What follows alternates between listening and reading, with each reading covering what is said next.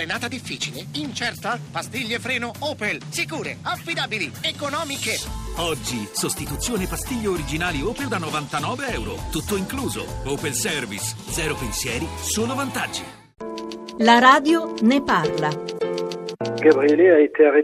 Gabriele è stato fermato in un punto abbastanza vicino a quello in cui sono stato arrestato io lo scorso mese di novembre a sud della Turchia, a ridosso del confine con la Siria. Penso proprio che l'opinione pubblica seguirà con attenzione e che i colleghi della stampa francese daranno risalto alla notizia di questo arresto, che è scandaloso, come sono scandalosi gli arresti di giornalisti turchi avvenuti negli ultimi mesi. Libertà di stampa e Turchia, qual è stata la sua esperienza diretta? Per quel che mi riguarda, stavo scrivendo articoli su diversi temi, occupandomi in particolare del ritorno dell'uso della tortura da parte delle forze di polizia. Mi sono spinto nelle zone di frontiera per un servizio sulla gestione dei problemi dei rifugiati siriani in Turchia e sono stato arrestato in una scuola mentre stavo facendo il mio lavoro. Olivier Bertrand, quale dovrebbe essere a suo giudizio la risposta europea a quel che sta accadendo in Turchia in tema di diritti umani e democrazia?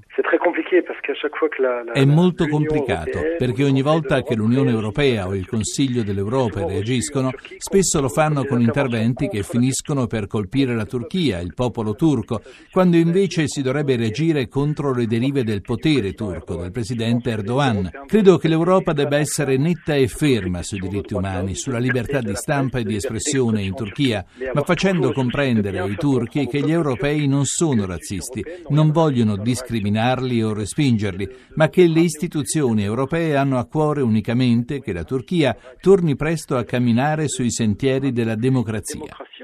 È definitivamente svanito dunque il sogno di una Turchia all'interno dell'Unione Europea?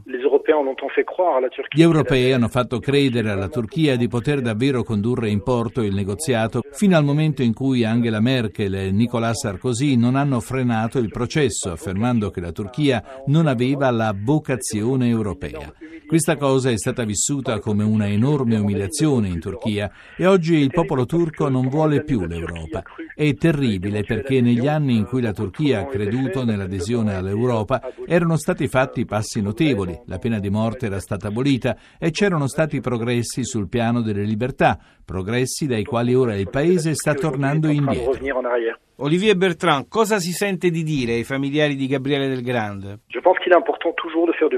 Io penso che sia sempre importante far rumore e sollevare l'attenzione. Spesso le autorità in Francia, e non so se sia così anche in Italia, invitano alla prudenza, non alzare i toni, dicono lasciateci lavorare. Io al contrario sono convinto che occorra smuovere le acque, che le voci debbano farsi ascoltare, che debbano esserci forti pressioni per indurre le forze attive del proprio paese ad agire al fine di ottenere la liberazione di un giornalista o di un qualsiasi altro cittadino che sia tenuto prigioniero in maniera arbitraria.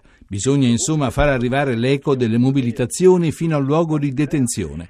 Gabriele deve sapere che il suo paese si batte per lui. Questo è il modo migliore per dare energia e speranza a chi è detenuto ingiustamente.